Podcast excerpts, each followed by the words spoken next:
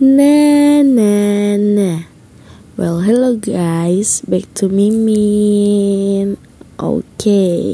gimana gimana hari-hari kalian? But anyway, sorry nih, kalau minggu ini Mimin telat banget buat upload karena emang lagi hektik sama kegiatan-kegiatan lainnya, belum lagi ditambah kerjaan. Tapi nggak lupa untuk bacain cerita dari kalian yang udah kirim maupun lewat direct message ataupun lewat email ke Mimin.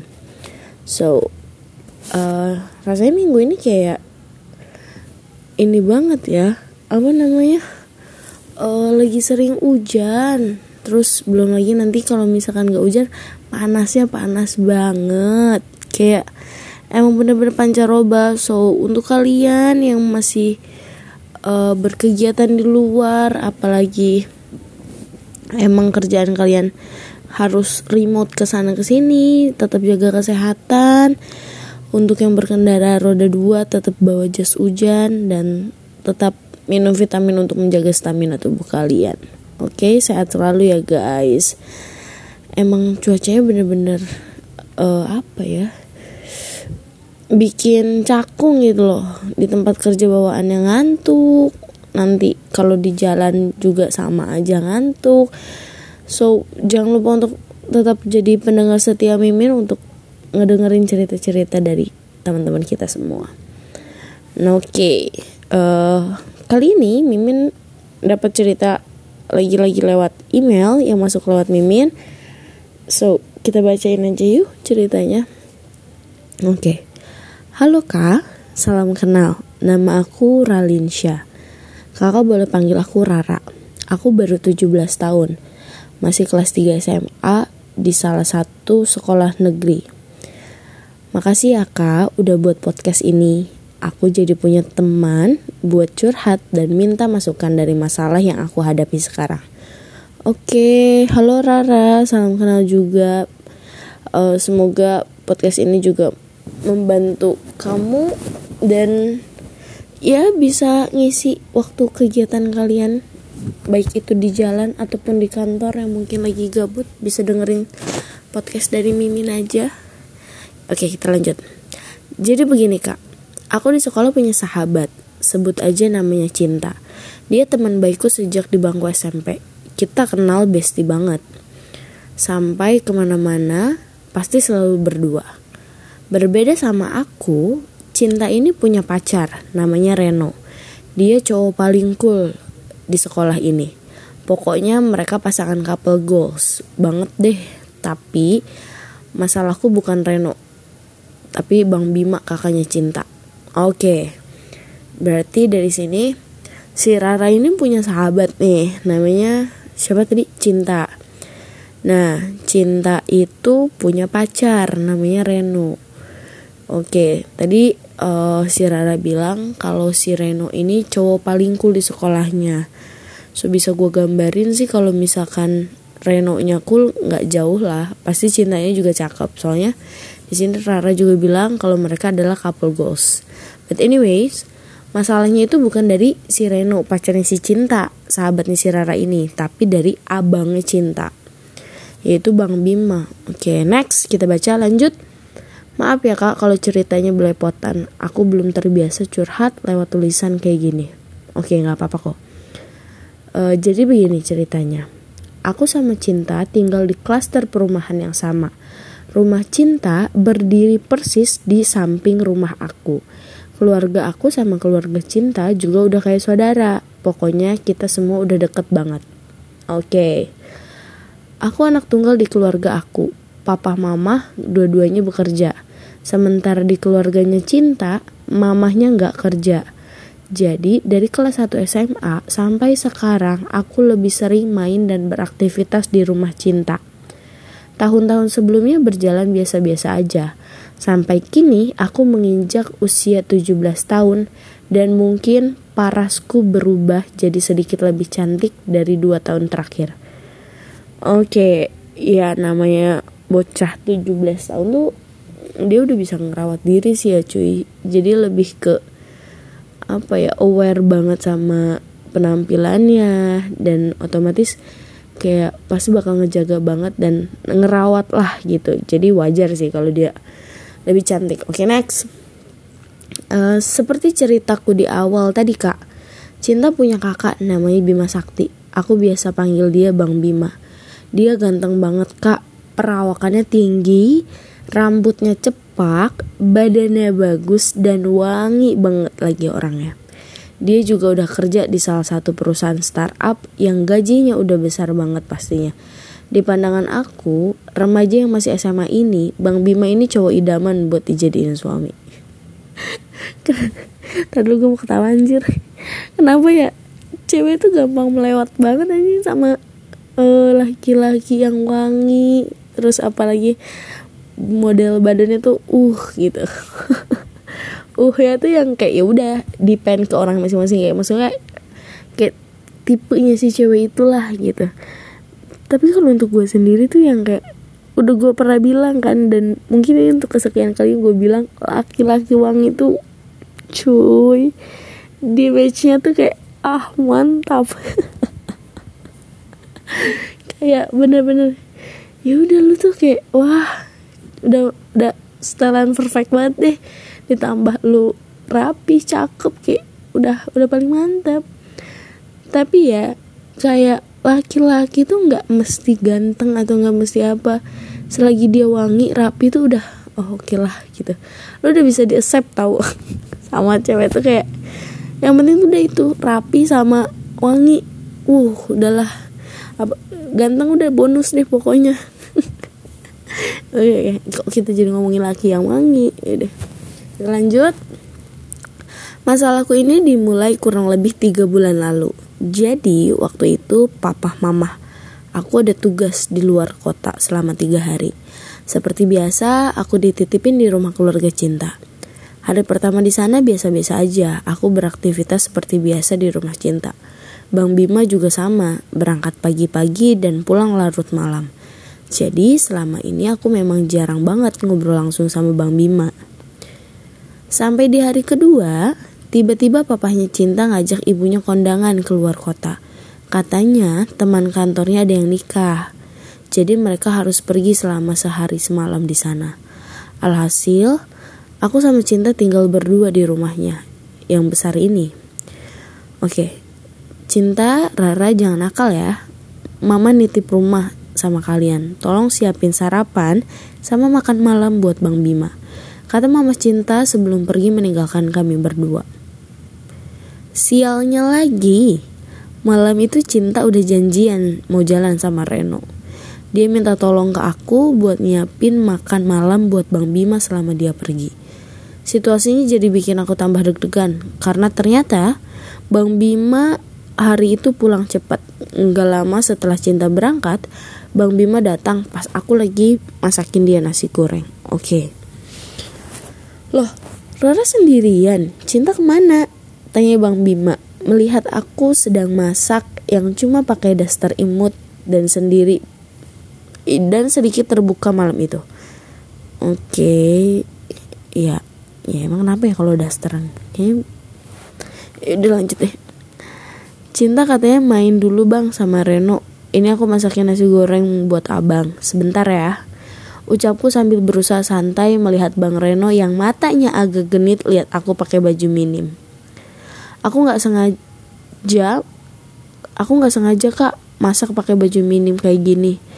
Aku juga nggak siap dan nggak tahu kalau Bang Bima ternyata pulang cepat dalam kondisi kita tinggal cuma berdua di rumah ini. Ini bang makan malamnya, maaf ya kalau nggak enak, aku nggak pinter-pinter banget masak. Ucapku sambil menyajikan makan malam buat Bang Bima dan lagi-lagi Bang Bima berusaha melirik tubuhku yang cuma dibalut daster imut ini. Emang ya laki-laki tuh nggak nggak bisa apa dikasih dikasih pemandangan sedikit langsung gitu melotot matanya kayak sayang aja gitu. Cuma yang nggak salah juga sih ya cuy ya mungkin rezeki untuk dia gitu kan kayak ya udahlah nanggung daripada enggak gue lihat gue lihat aja gitu kali. Apaan sih gue ini lanjut lanjut. Aku yang takut terjadi sesuatu langsung meninggalkan bang Bima menyantap makan malamnya. Karena udah bau masakan, aku memutuskan untuk mandi lagi. Karena sedikit salting, ditinggal berdua aja sama Bang Bima dan emang buru-buru banget masuk ke kamar mandinya. Jadi aku lupa bawa baju ganti. Alhasil, keluar dari kamar mandi itu cuman pakai handuk aja. Ah, si Neng nih ah segala pakai lupa lagi. Tapi emang ya cuy, kalau misalnya kayak saltingnya lo udah gak bisa mikir apa-apa. Maksudnya kayak pikiran lu tuh terbatas yang kayak aduh gue ngapain nih gue ngapain tuh jadi kayak bawaannya grogi dan melakukan kesalahan. Makanya keep calm aja sih anjay. Keep calm gak tuh bahasa bahasa zaman kapan anjir? Bocah zaman gue SMP bahasa keep calm. Oke lanjut kita. Uh, terus karena takut dilihat bang Bima dalam keadaan begini aku jalan buru-buru ke kamar cinta untuk pakai baju. Sialnya, aku malah gak sengaja nabrak badan Bang Bima yang keker itu di persimpangan pintu dekat kamar cinta. Dan bodohnya aku malam ini handuknya melorot. Sampai akhirnya Bang Bima melihat aku dalam kondisi setengah telanjang. Shit, kakak bisa bayangin gak betapa awkwardnya situasi itu? Aku jatuh depan muka Bang Bima dengan kondisi handuk melorot dan sedikit shock. Tapi Bang Bima langsung refleks meluk aku, bantu aku berdiri dan pakaiin lagi handuk itu. Maaf Ra, abang gak lihat kok, kata Bang Bima yang berusaha nahan rasa malunya itu. gak lihat sedikit kali bang. kayak, kayak, ya bohong banget anjir kalau dia nggak lihat bokis lu bang.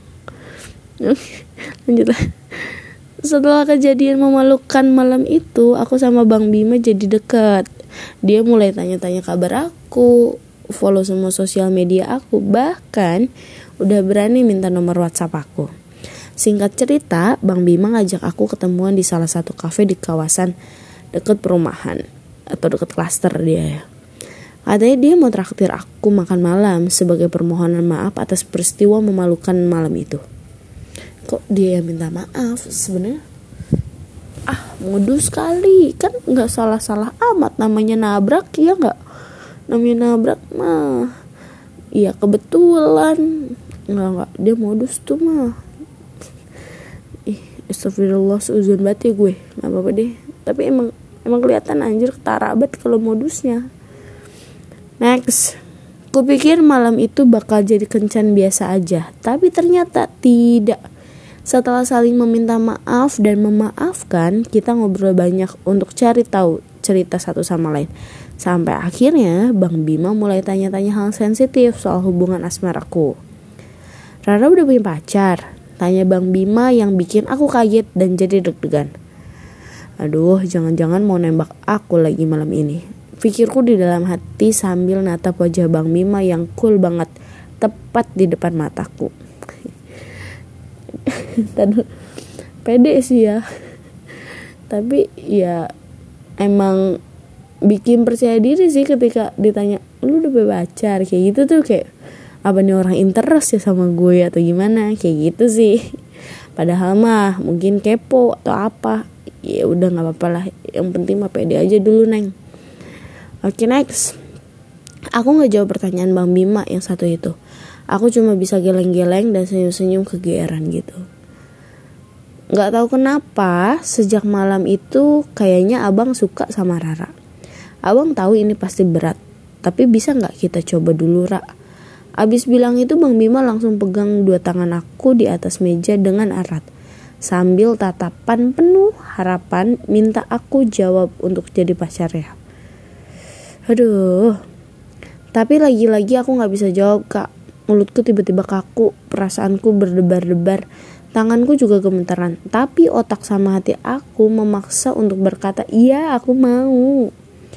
Dengan gerakan refleks, aku menjawab pertanyaan Bang Bima dengan anggukan kepala.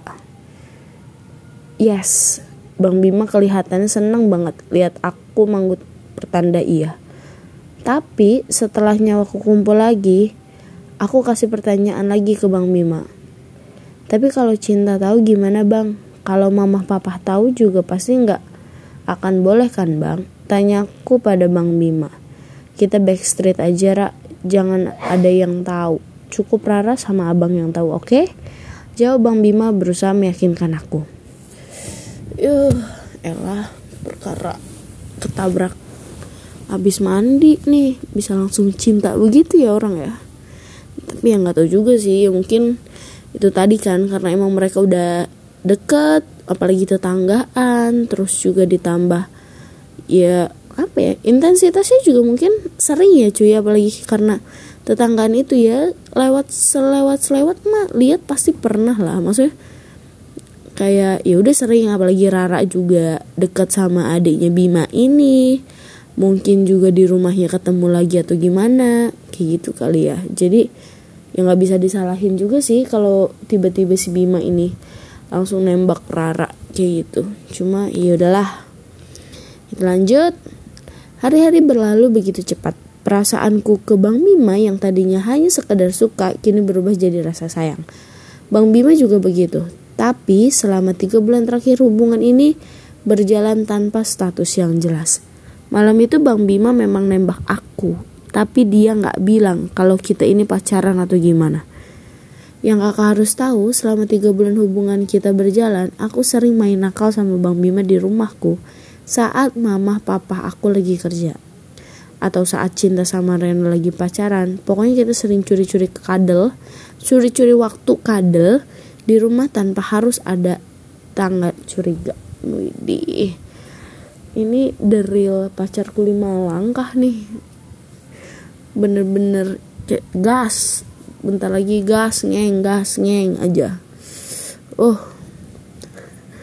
Bang Bima itu pesonanya nggak bisa dilawan. Tiap dia natap aku dia minta apa pun aku pasti kasih.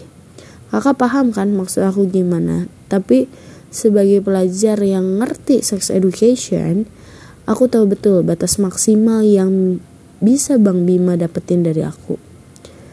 Oke okay, good.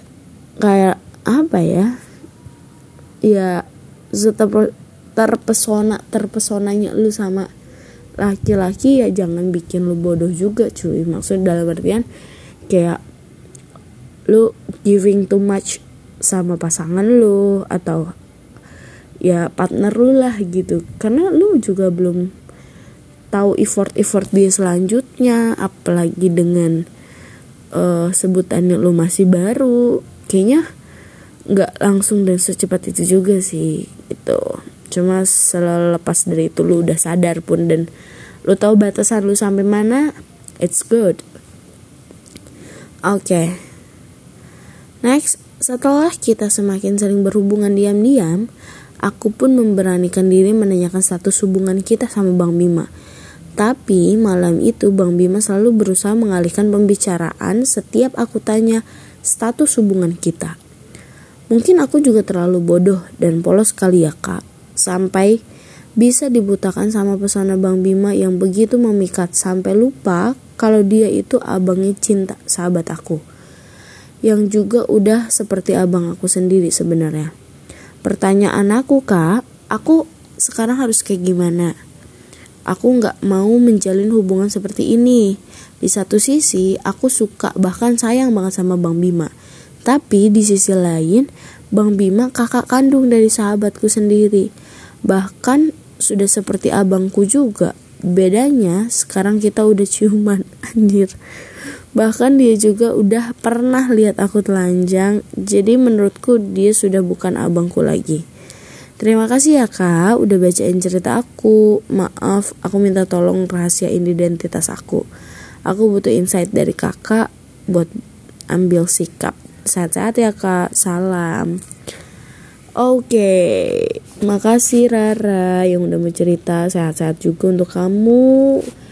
So guys untuk gue pribadi dalam apa ya menyikapi cerita ini sebenarnya ini problematika uh, atau dilematika soal percintaan ABG banget sih maksudnya gini gimana ya?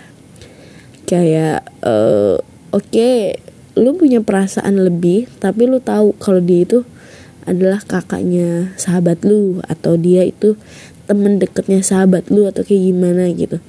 Gue paham kalau lu satu sisi juga uh, untuk ambil keputusan tuh lu takut takut akan resiko yang merusak hubungan yang udah terjalin jauh lebih lama atau lo juga takut untuk ambil resiko uh, apa lagi ya? Kayak ya tadi uh, hubungannya tuh kayak ah nanti apalagi kalau misalkan gue pacaran nama ini ntar ini begini ntar begini. Maksudnya itu overthinkingan lu sih. But kalau untuk gue lihat juga uh, Bima juga kayak gimana ya Bima juga salah sih. Kenapa harus ngajak lu backstreet? Ketika emang Bima mau serius atau dia udah sayang sama lu kenapa nggak terus terang aja cuy? Maksudnya juga gue yakin orang-orang di sekitar lu yang uh, dalam artian lo sama keluarganya Bima itu udah sedekat itu dan lo sama adiknya Bima pun sesahabatan itu kalau emang kalian terus terang kan bukannya jauh lebih bagus ya? Kayak nggak perlu ada yang ditutup tutupin ketika lo udah uh, apa ya berani untuk ngambil keputusan untuk backstreet itu tuh risk akan resiko banget sih kalau menurut gue ya. Karena lu tuh dibatasi dengan kemampuan yang lo nggak tahu nih pasangan lu tuh sebenarnya seperti apa. Intinya kayak ada part di mana lu nggak bisa menembus dinding uh, pengetahuan lu terhadap pasangan lu lebih jauh. Karena apa? Karena itu tadi lu udah dari awalnya tuh lu udah diem diem cuy. Ketika lu ada satu orang atau dua orang yang tahu ketika lu punya hubungan sama uh, itu pasangan lo kayak cepat atau lambat ya juga bakal ketahuan. Maksud gue kayak ya udah sih terus terang dari awal aja gitu. Selagi memang hambatan lu atau halangan lu tuh nggak begitu besar ya nggak begitu yang beresiko banget yang sampai merusak uh, apa gitu loh. Kalau kata gue sih ya lu ambil sikap tegas aja sama Bima. Lo tanya lo mau kayak gimana dan kalau emang Bima masih kekeh untuk backstreet sih gue rasa mendingan gak usah kali ya. Soalnya apa ya? Kayak cupu banget anjir. Lu cuma perkara kayak begituan harus backstreet. Ya maksudnya kan keluarga kalian sorry nih kalau misal gue bilang kayak nggak bener-bener terikat akan darah gitu kan. Cuma ya kalau emang lu uh, berani juga ya ngomong aja. Yang gue bilang tadi sahabat lo cinta pun kalau misalkan emang bener sahabat ya dia pasti bakal ngertiin kok. Maksudnya namanya perasaan cuy nggak akan tahu lu mau jatuh cinta sama siapa lu mau demen sama siapa dan ternyata lu pacaran sama siapa. Itu tuh uh, lost in control dari kita gitu loh yang kayak gue nggak bisa nge-manage perasaan gue harus gue suka sama ini gue sama ini.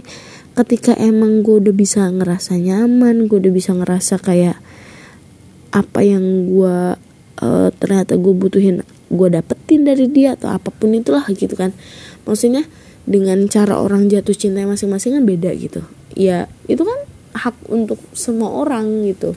Jadi ya nggak masalah kalau kata gue jadi buat lu lebih baik lu tegesin sama Bima. Lu mau bawa ke mana hubungan lu? Lu tanya ulang sama Bima sampai lu dapetin jawaban yang sekiranya oke okay, lo udah tahu keputusan terpahit apa yang harus lo ambil. Berarti kayak gitu sih guys. Nah kalau menurut kalian uh, Rara ini seperti apa? Dan harus seperti apa?